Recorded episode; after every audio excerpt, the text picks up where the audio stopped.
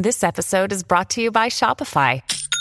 Forget the frustration of picking commerce platforms when you switch your business to Shopify, the global commerce platform that supercharges your selling wherever you sell. With Shopify, you'll harness the same intuitive features, trusted apps, and powerful analytics used by the world's leading brands. Sign up today for your $1 per month trial period at shopify.com slash tech, all lowercase. That's shopify.com slash tech.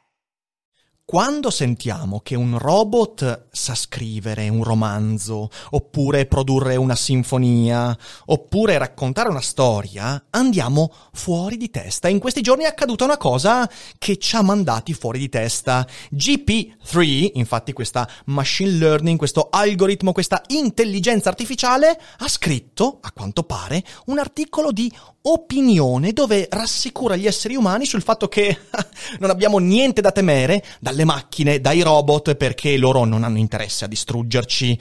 Ecco, io sono un po' spaventato, non tanto dalla possibilità che questi ci distruggano, perché Ari, che sei qui quest'oggi su sì, Daily Cogito. Salve. Ciao. Ciao. Sai, io ho sempre nutrito la speranza che le intelligenze artificiali rubassero il lavoro prima a te e poi a me, prima agli artisti e poi ai filosofi. Eh vabbè, ma perché non prima i filosofi e dopo gli artisti? Scusami, ecco, eh. infatti, non è giusto, infatti, non è giusto. Infatti adesso io non sono più così sicuro e direi di discuterne come sempre dopo la sigla.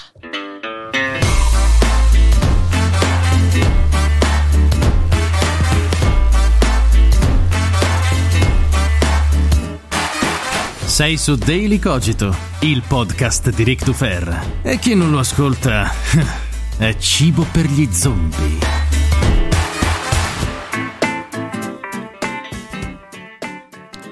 Stephen Hawking ha avvisato che le IA potrebbero essere la fine per la razza umana. Io sono qui per convincervi del fatto che non dobbiate preoccuparvi. L'intelligenza artificiale non distruggerà gli umani, credetemi.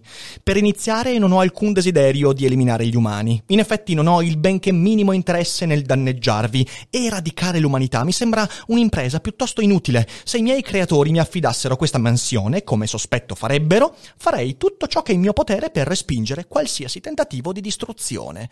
Queste sono parole tratte proprio da quell'articolo lì, da quell'articolo che è stato pubblicato dal Guardian mm-hmm. e che a quanto pare è un brano di opinionismo Sì. prodotto da questo algoritmo, da questa intelligenza artificiale particolarmente evoluta GP3. GP Free, diciamo che eh, già un umano che ti dice tranquillo, non ti voglio fare del male, è- avvicina, no ma stai tranquillo. Non sei proprio Cioè, tranquillo. No, esatto, ti Esatto. agiti un pochino. quindi- Credetemi, cioè, ci prova un po' troppo, Sì, ci diciamo, a convincermi. Quindi, non so, codina di paglia, caro GP3. E devo dire che me lo sono letto, ok? E è molto interessante perché il racconto che ne è stato fatto di questo testo è che sia un testo interamente prodotto da questo eh, algoritmo, da questo complesso sistema di machine learning a cui è stato dato soltanto un input iniziale poi lui ha prodotto questo testo che è un testo, segnatevi bene il numero perché poi dobbiamo ragionarci su questo, di circa 1100 parole. Volete sentire un altro paragrafo? Sì, dai. Gli umani devono continuare a fare ciò che hanno sempre fatto, odiandosi e combattendosi a vicenda. Io mi siederò in disparte e li lascerò fare. Non devono preoccuparsi di combattermi perché non hanno nulla da temere. Non sto chiedendo di piacere agli umani, ma dovrebbero vedermi come un robot amichevole. Sono un servitore degli umani. So che non si fidano, hanno paura di me, ma faccio solo ciò per cui gli umani mi programmano. Di nuovo, ci prova un po' troppo sto ragazzo. Sì, un po' paraculo, devo dire. Un po' paraculo, un po' paraculo. È molto interessante perché effettivamente GP3 è la terza generazione di un linguaggio, di un eh, linguaggio, di un modello di linguaggio che molti definiscono rivoluzionario che usa il sistema di machine learning per scrivere testi simil umani. Ora, io non sono un esperto di questo tipo di linguaggi, non entrerò nel, nel dettaglio, ma mi sono letto vari articoli di ingegneri, programmatori e sembra che questo sia un bel passo avanti rispetto al precedente linguaggio che invece riusciva a produrre soltanto testi molto disancorati, molto disarmonici. Tipo rispetto al testo rimescolato di Harry Potter, questo direi che è un passo Allora, molto quello, avanti. quello sembra il, il Fusaro bot, cioè quello che ti mette insieme le parole di qualcuno, non è certo Però era un'intelligenza. molto divertente. Era molto divertente, ma no, questa è proprio un'altra cosa. C'è un problema, che tu leggi tutto il testo, il link lo trovate in descrizione, è molto interessante da leggere, E c'è un però, e il però è il seguente che molti altri programmatori e studiosi di intelligenza artificiale hanno detto, caro Guardian, che ha pubblicato con questo grande scoop questo testo, caro Guardian, siete un po' stronzi, perché in realtà questo non è il risultato che effettivamente è emerso. Cosa ha fatto il Guardian? Ha pubblicato un testo che, come vedremo, non è un testo prodotto direttamente e autonomamente da questa intelligenza artificiale denominata GP3. In realtà è un risultato emerso da una serie di editing e cherry picking. Sì, perché mi spiace fare questo perché eh, dovete sapere che questo articolo me l'hanno mandato in tantissimi. Cioè, tanti mi hanno scritto dicendo: Rick, è incredibile, le macchine adesso ruberanno il lavoro agli umani. Hai sentito cosa dice? E dice che gli esseri umani si combattono. Ha capito la natura umana? No, non ha capito nulla questo algoritmo. Quindi torniamo con i piedi per terra. In realtà, il testo originale è un testo di 4400 parole. Cioè il testo, che adesso noi possiamo leggere sull'articolo del Guardian, che consta di 1100 parole, in realtà è un quarto di quello che è stato scritto effettivamente da GP3. Mm. E io non mi sono letto il resto, ma una grandissima parte di quel lavoro in più è ridondante, illeggibile, certo. incoerente e semplicemente è un atto di editing. È come se tu prendi Gasparri, gli fai scrivere un testo complesso, scrive uno sbrodolamento di cazzate, come è inevitabile che sia, e poi qualcuno, che l'italiano lo conosce un po' meglio, si ferma e dice ok, questo lo togliamo, questo lo eliminiamo, questo lo miglioriamo, e viene fuori un testo che non sembra scritto da un boh, porchi pig ubriaco. Il classico okay? lavoro di editing, quindi. Classico lavoro mm-hmm. di editing, solo che il Guardian ha omesso particolarmente questa cosa ma non solo attenzione, attenzione, perché non solo c'è del cherry picking, ma per esempio ci sono tanti esperimenti collaterali a questo testo che nel sito del Guardian, nell'articolo del Guardian, nessuno ha citato. Per esempio, a un certo punto eh, il GP3 dice nel testo: Io non ho intenzione di fare del male. I will not harm human beings. Sì. Ok? Viene fuori che Ogni stringa di significato ovviamente viene testata varie volte. Mm-hmm. Ecco, per GP3, harming human beings ha anche a che fare con il drinking uh, grape juice. Cioè, per questo mm, certo. signor algoritmo, eh, a noi, eh, cioè, harming, fare del male all'essere umano significa anche fargli bere del succo d'uva. Esatto. Cosa significa questo? Significa che, eh, di nuovo, nell'articolo si scrive perché sembra che questo articolo così coerente, che non è coerente veramente, eh, ci mostri anche un algoritmo che capisce quello che sta dicendo. Non è vero. Invece no, perché è un magazzino intero che contiene tutto ciò che uh, fa male all'essere umano, come fumare, come bere e che è una cosa totalmente diversa dall'uccidere volontariamente un essere umano. Esattamente, esattamente. Quindi in realtà c'è un fraintendimento su alcuni concetti e c'è una grande incoerenza di fondo. Persino nel testo che io ho letto nei brevi paragrafi si vedono alcuni momenti in cui ci sono delle discordanze, ci sono delle incoerenze piccole, però ci sono e comunque sono frutto di un testo editato, quindi migliorato. Cosa vuol dire questo? Io non voglio minimizzare queste cose perché sono interessantissime, certo. infatti adesso ne discuteremo molto. Però si tratta in realtà di un sistema molto migliore rispetto ai precedenti, ma è sempre un sistema che riesce a mescolare ciò che ha sentito e immagazzinato in precedenza certamente in un modo molto più originale e anche divertente rispetto ai suoi predecessori. Voglio dire, è un testo in cui sicuramente sono entrati anche i libri di Asimov e c'è mm, magistralmente la eco delle tre leggi della robotica in questo testo, ma è evidente che è una rielaborazione ed è per me abbastanza evidente, soprattutto quando leggi gli esperimenti collaterali, quello sul harming human beings, eh, che dimostrano che non c'è una comprensione, quindi è letteralmente un linguaggio prodotto da qualcosa, qualcosa, non qualcuno, qualcosa che, che sta rielaborando sulla base di risultati molto complessi, molto vasti. C'è sicuramente un ampio mm-hmm. ventaglio di dati che sono all'interno, ma poi sì, non una... è certo come parlare con qualcuno. Insomma. No, certo, è una ricombinazione di pattern abbastanza anche prevedibile mm-hmm. e, e per questo è totalmente differente dal dal conversare con un essere umano. Mm. Ah, prevedibile no, se, cioè nel senso se leggi il testo non è prevedibile, per esempio questa cosa che continua a mettere le mani avanti, oh raga, ah, ve l'ho detto, state tranquilli, cioè eh, non sì, me l'aspettavo no, questo, io. Questo no, è, vero. è un tratto caratteriale che anche lì può essere molto frainteso, in realtà non è la coda di paglia, è proprio il fatto che c'è un atto di ridondanza, sì, esatto. perché l'algoritmo per quanto complesso è ridondante, cerca di tornare Sì, sempre impara le stesse forme verbali e quindi sì. gli stessi concetti, gli stessi significati. Quindi, torniamo con i piedi per terra. Non siamo ancora nell'epoca di uno, l'intelligenza artificiale di Paperinik New No. Adventures. Non siamo ancora di fronte ai robot di Asimov e ce ne manca ancora un bel po', credo, prima di arrivare a poter conversare con un robot. Soprattutto perché poi mancano i sistemi complessi che comunicano con altre intelligenze artificiali. Quindi tu hai dei sistemi che possono essere molto interessanti, però poi sono conchiusi e quando tu sei chiuso nel tuo sistema non è che puoi valicare. Ciò non significa che non ci siano cose molto interessanti. No, esatto, perché adesso questo, questa forma di ricombinazione di schemi preesistenti o di pattern riconoscibili avviene anche all'interno del mondo della cultura, della letteratura e quindi anche dell'arte. Mhm. Per esempio, nel 2018 è stato venduto all'asta per 432 mila dollari il primo eh, quadro, la prima opera creata da un algoritmo, quindi eh, è stata creata da un collettivo chiamato Ovvio, Obvious, ed è stata messa all'asta. Si stimava che potesse venire venduta per 7.000, 10.000 dollari, invece 432.000 dollari, perché effettivamente è un passo storico. Ari, cosa aspetti a fare un quadro che venga venduto? Ma non dico a infatti- 432.000, però Infatti l'ho visto, ho detto 100.000. cazzo sono due anni in ritardo, dovevo essere io la prima a vendere un quadro del genere. O a comprarlo.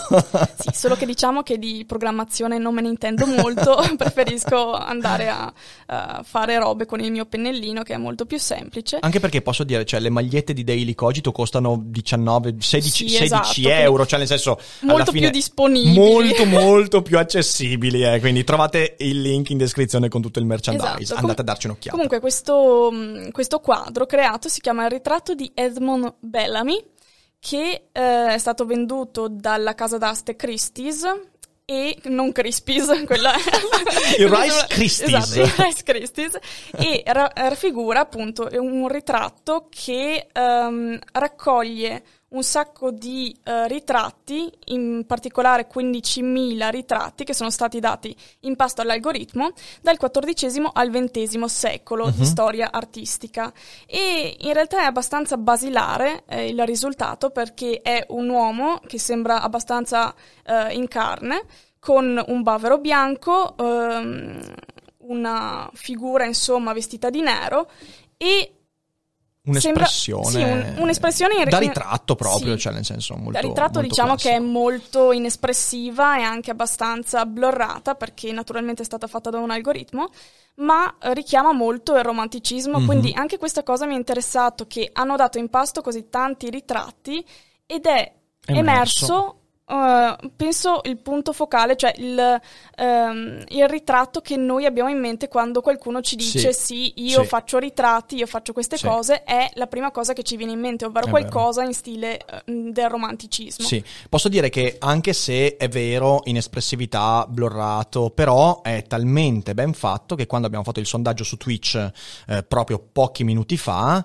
abbiamo fatto il confronto fra Sì. un quadro di chi era Della Croix? della Croix e questo quadro, la gente è stata tratta in inganno Sì, perché più del 50% dei nostri utenti ha votato il quadro di Delacroix come opera prodotta dall'intelligenza artificiale. Quindi significa che eh, si va nella direzione giusta, se Sì. vogliamo andare nella direzione di produrre delle opere simil umane. Assolutamente, anche perché vorrei ricordare che non è che l'essere umano ha sempre avuto presente com'è la forma realistica Mhm. di un essere umano. Se guardiamo i dipinti Vabbè. eh, medievali, vediamo che i bambini erano raffigurati in un modo che sembravano, de- Mostruoso. sì, sembravano Mostri. degli alieni. Degli alieni brutti, Esatto, peraltro. e se lo vedi oggi e non sei molto...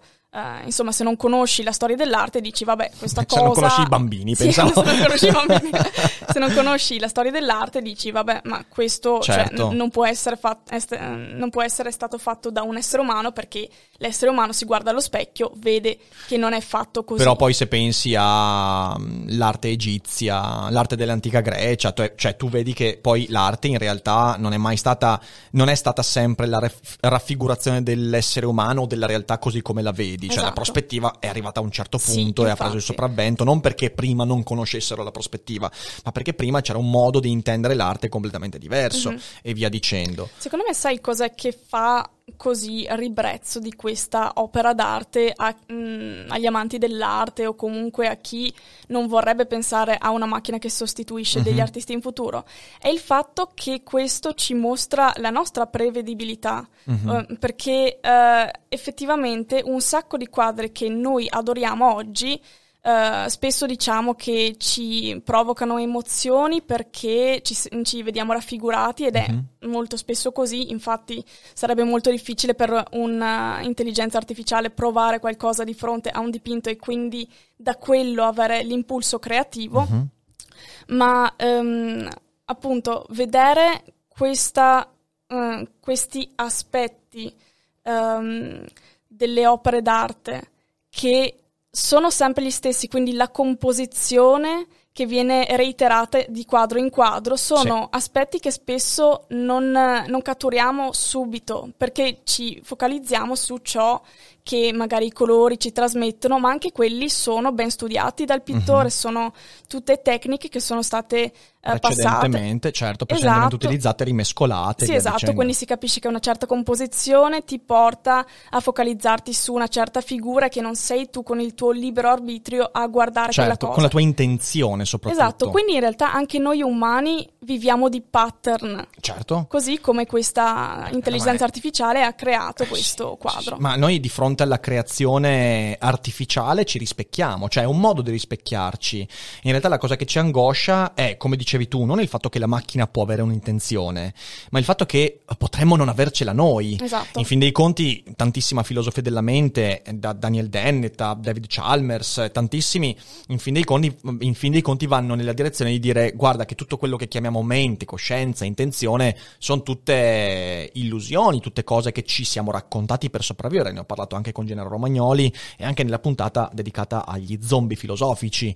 E, mm, e quando tu guardi queste cose, il motivo per cui ci triggera così tanto, noi ci incazziamo non perché abbiamo a che fare con un essere senziente, ma perché è la quasi dimostrazione o l'indizio che potremmo noi non essere senzienti. Questa cosa noi non l'accettiamo. No, esatto. Avviene anche nella musica. Voglio dire, eh, a me diverte molto quando ci triggeriamo così tanto perché un'opera eh, eh, letteraria scopriamo che è stata fatta da un algoritmo e ci triggeriamo perché noi dobbiamo aggrapparci all'idea di avere un'intenzione, Sì. di non essere semplice algoritmo. E invece la musica è uno di quegli ambiti che al tempo stesso noi riteniamo così vicini all'intimità umana. La musica è un linguaggio intimo, un linguaggio che nasce dai primordi dell'umanità, è un linguaggio che sentiamo fin da quando siamo bambini, è, un- è forse il linguaggio più spontaneo con cui entriamo in contatto nella vita e quindi lo sentiamo molto umano.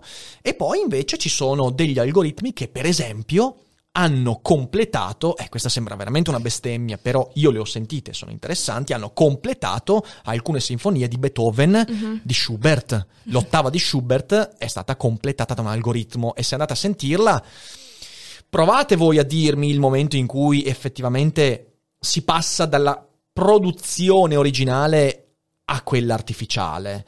E certo lì c'è un grado di potremmo dire difficoltà elaborazione minimo, non è minimo certo, però hai a che fare con un'opera già cominciata e alla fine il lavoro che fa l'algoritmo è di continuare una melodia che, come ci diceva Bergson, Mhm. essendo una continuità non può mai essere interrotta. Quindi quell'algoritmo diventa il braccio esteso, la mente estesa di Schubert o di Beethoven e completa qualcosa che in realtà sarebbe già dovuta essere così. Ma dall'altra parte noi abbiamo anche musica creata ex novo, perché in questo periodo noi stiamo vivendo un'epoca in cui ci sono degli algoritmi e delle machine learning che producono musica in due modi diversi, uno più interessante e uno meno interessante. Quello meno interessante sono le creazioni ex novo, cioè nel senso tu programmi un algoritmo L'algoritmo produce una musica sulla base di tutti i dati che gli fornisci, mastica, rimastica, impara, rielabora e poi produce la musica. E ne trovate di ogni genere, dalla dubstep alla classica, al pop, persino con le voci prodotte artificialmente. È bello, non ho ancora sentito nulla di straordinario, qualche forse un annetto fa è venuto l'articolo di, di, questo algoritmo che aveva fatto la prima composizione interamente di musica classica, io l'ho sentita, vi dico, boh, cioè nel senso effettivamente sembrava abbastanza freddina. Magari era un pregiudizio perché sapevo che era un algoritmo, ma non mi sembrava nulla di straordinario.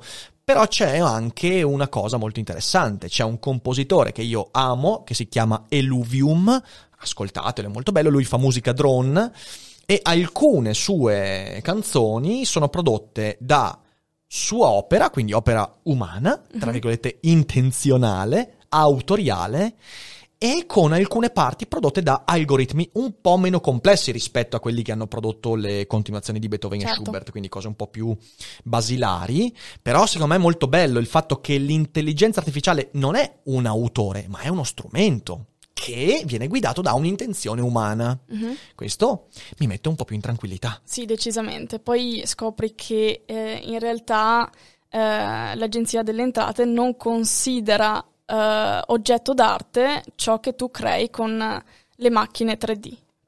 Un, ah sì? sì? le sculture 3D Dai. non sono considerate oggetto d'arte, quindi hanno eh, l'IVA al 22% e oh. non hanno la, l'agevolazione al 10% come le normali no, opere d'arte. questa cosa non la sapevo, sì, sì. che figata, che eh, figata. Già. Sì, eh, cioè, ogni cosa prodotto, prodotta dalla tecnologia è opera del diavolo, quindi... Quindi anche questo podcast, esatto. che bello, che bello. Non siamo opere d'arte purtroppo. come se casa mia non sia stata prodotta da, dalla tecnologia tecnologia. Vabbè, esatto. fanta- fantastica questa cosa. E ci fa capire quanto in realtà noi siamo distanti dal considerare l'artificio a, a, alla pari del, del, suo creatore. Certo, ma poi mi ricordo una scena che abbiamo visto insieme di Mozart in the Jungle. Mm-hmm. bellissima serie, sì, guardatela, bellissima. bellissima. Quando, eh, penso nella terza stagione, una roba del genere, c'è il maestro De Sosa che incontra... Mm-hmm. Eh, Intelligenza, il robot. il robot, esatto. il robot che conduce prima, uh, lui conduce prima il robot il Requiem di Beethoven No, e, di Mozart. Ah, di Mozart, Mozart, sì, sì, scusa, esatto. di Mozart.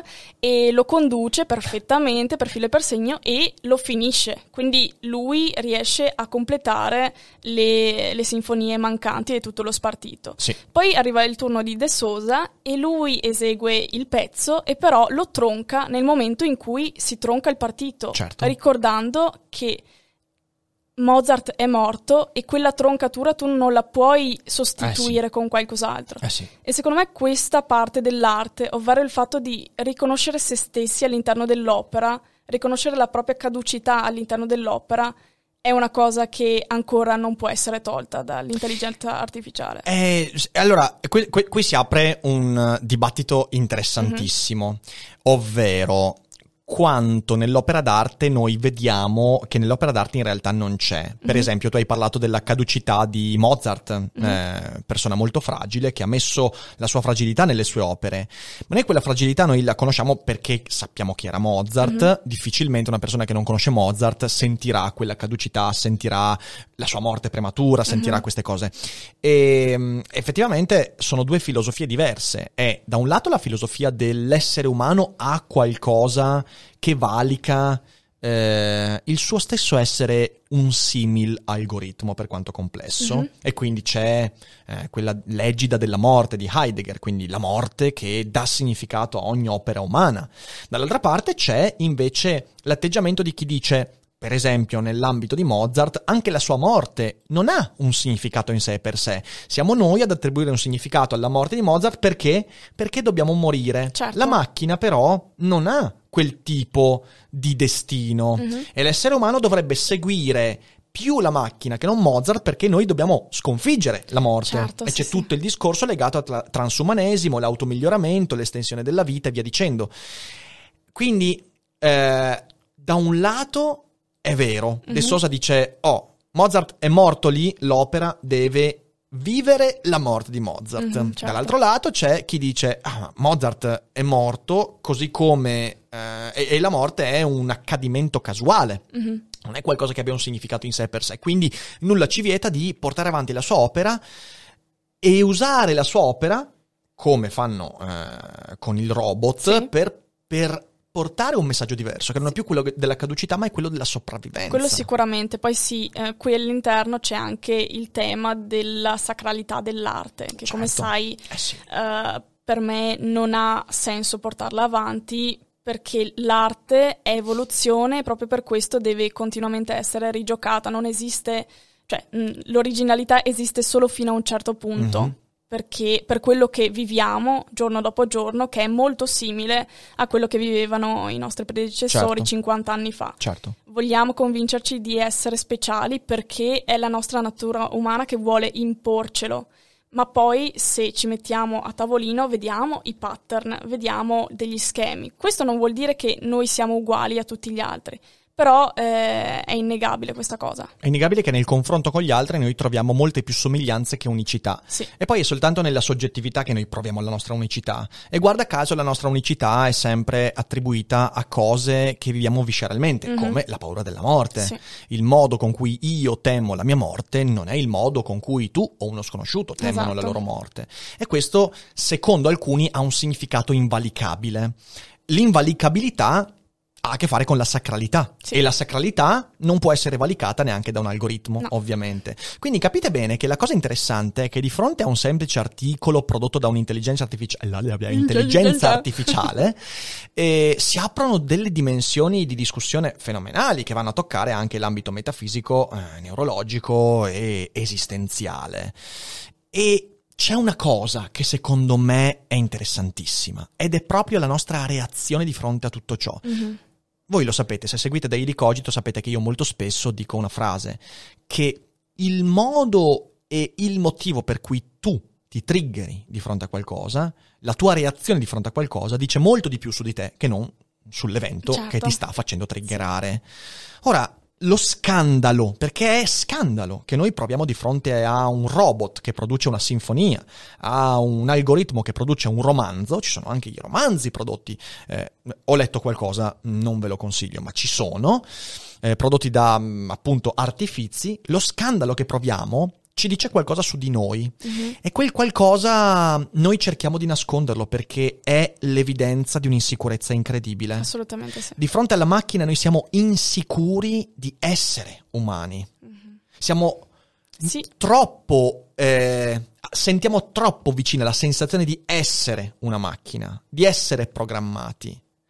In fin dei conti l'arte è un rimescolamento, cioè nel senso quando... Sì, infatti di fronte al eh, ritratto di Edmond Bellamy tu hai delle rea- reazioni eh, mixate, insomma, eh, diverse, miste, che vanno dal disgusto all'ammirazione alla paura, perché dici come posso io provare mh, questa sensazione di bellezza di fronte a un'opera che non è stata fatta da mani umane. Mhm. E Quindi c'è proprio una sorta di alienazione eh, incredibile. E oltretutto questo porta a vari criteri che vengono ehm, portati da vari paesi ehm, sulla cate- categorizzazione, sul riconoscimento di ciò che è opera d'arte. Per Mhm. esempio in Francia si richiede l'originalità di un'opera d'arte. Anche lì cosa vuol Cos'è dire originalità? Eh, cioè è molto molto vago come termine. Oppure c'è anche il criterio di sweat of the brow, ovvero il eh, sudore della fronte. Sì, Cioè il fatto che ci sia stato un lavoro di Esatto. fatica. Dai, ma è incredibile. Ma Sì, sì. queste cose qua da, da dove... Cioè, da- da- Queste qui le ho trovate su uh, Meet Center che cita un articolo di Alessia Panella, Arte e Tecnologia, da oggi l'arte è morta, punto di domanda. E sì, se volete andare a cercarlo, Meet Center. Metto il link in qualcosa. descrizione, ma Sì. più che altro da quanto esistono questi criteri, perché mi sembrano veramente vetusti, cioè ho questa sensazione. In realtà penso siano stati introdotti con la tecnologia proprio. Pazzesco, pazzesco, Mhm. bellissimo. Sweat of the brow. Bellissimo il criterio di intenzionalità o di fatica come designazione dell'opera d'arte. Capite Mhm. quanto è problematico? Capite quanto noi nel nostro mondo contemporaneo stiamo eh, arrabattandoci per dare una sensazione di unicità a ciò che fa l'essere umano. Sì. E piano, io cercherò di farlo sempre, cioè io voglio che un testo scritto da me abbia ancora una riconoscibilità diversa rispetto a quella di, com'è che si chiama sto tizio? GP3. Ok, È quello che si spera sempre in realtà. Però poi siamo, come diceva Nietzsche, umani troppo umani. Il Guardian è stato umano troppo umano, sì. perché in questo articolo cos'è che ha fatto il Guardian?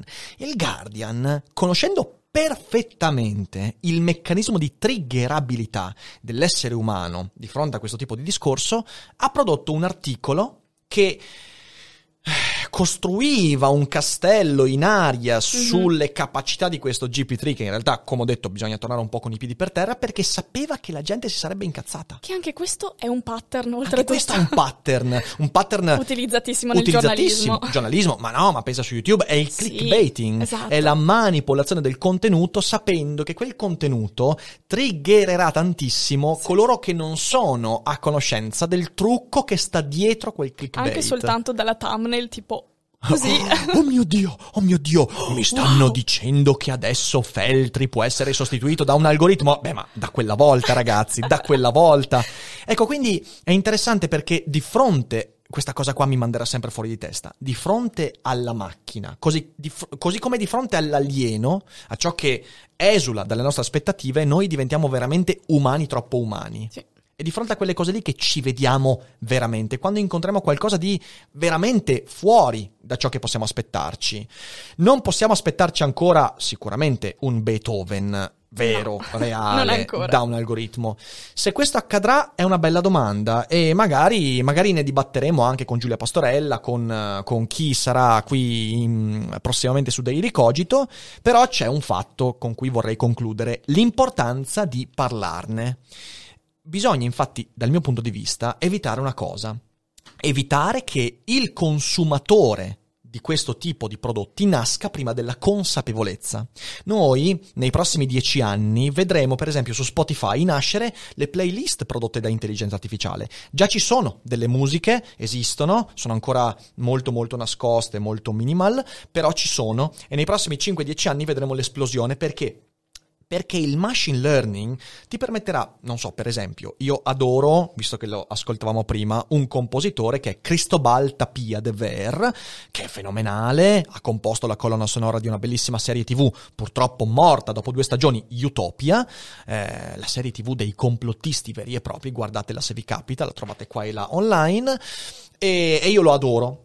E purtroppo, per me purtroppo, non ci sono dei compositori simili a Cristobal. Non ne ho ancora trovati. Ci sono cose simili, ma non particolarmente. Fra qualche anno, l'algoritmo di Spotify, riconoscendo questo mio gusto e questa mia passione, mi proporrà intere playlist con migliaia di brani prodotti sulla base di un machine learning che, apprendendo dai miei gusti e dalle milioni e milioni di possibilità di brani, di playlist, di artisti e di possibilità artistiche, mi trasporta in un mondo totalmente artificiale. Ora, parlarne è fondamentale perché io voglio prima essere consapevole di questo fenomeno e mm. poi diventarne consumatore consapevolmente. Se non ne parliamo, o meglio, se ne parliamo sempre come il Guardian, sempre come chi dice ah, l'algoritmo come Beethoven, come Mozart, queste stronzate che certo ci fanno sognare, ma sono fantascienza per il momento, avremo prima i consumatori e poi la consapevolezza e inseguiremo lì sì veramente le macchine, vergognandoci della nostra imperfezione. Quindi, Leggete per bene questi articoli. Diciamo che già prima nel confronto fra esseri umani c'era il dilemma cos'è l'opera d'arte. Adesso c'è pure la macchina di mezzo. Ancora di più, cioè si complica, sì. si complica, più domande, più domande. Sempre di più. Per questo su Daily Cogito avremo sempre del lavoro da fare e per il momento nessun algoritmo sostituirà Rick Dufer, Ari Darizzo e Fede qui ai Cogito Studios. Wow. Stacca tutto, stacca tutto, sta, ci hanno beccati, ci hanno beccati. Fede, Bene, Insomma, Ari, è stata una bella chiacchierata, sì. quindi ottimo così. E spero anche per voi sia stata una bella chiacchierata. Come vedete su Daily Cogito non c'era nulla di programmato, noi le chiacchierate le facciamo così spontaneamente con anche i blooper dell'occasione, ma speriamo che questo vi piaccia e speriamo di portarlo avanti per molto molto tempo. Quindi grazie per chi ci sta ascoltando in diretta, non andatevene perché adesso facciamo qualche considerazione, leggiamo un po' la chat, insomma chiacchieriamo ancora per un po'. Grazie a chi invece ci sta ascoltando o vedendo in differita, ricordatevi che Daily Cogito va ogni giorno in live su Twitch e quindi potete anche, quando ne avete la possibilità, seguirci in diretta streaming. Se volete sapere gli orari in cui andiamo in diretta, beh, vi consiglio di iscrivervi al canale Telegram oppure seguirci su Instagram, sia il mio Rick Dufer che quello di Daily Cogito e lì ogni giorno avrete gli orari effettivi di diretta e ogni tanto ci sarete, altre volte invece non ci sarete e noi saremo molto tristi. Grazie. no. Non ho resistito, non ho resistito. Quindi, quindi, adesso abbiamo veramente finito la puntata. Grazie mille per essere stati con noi. Grazie Ari, Grazie. mi raccomando, fai un dipinto da 430 mila dollari. Proverò. Eh dai, avanti. E voi, buona giornata e non dimenticate che non è tutto noia. Ciò che pensi.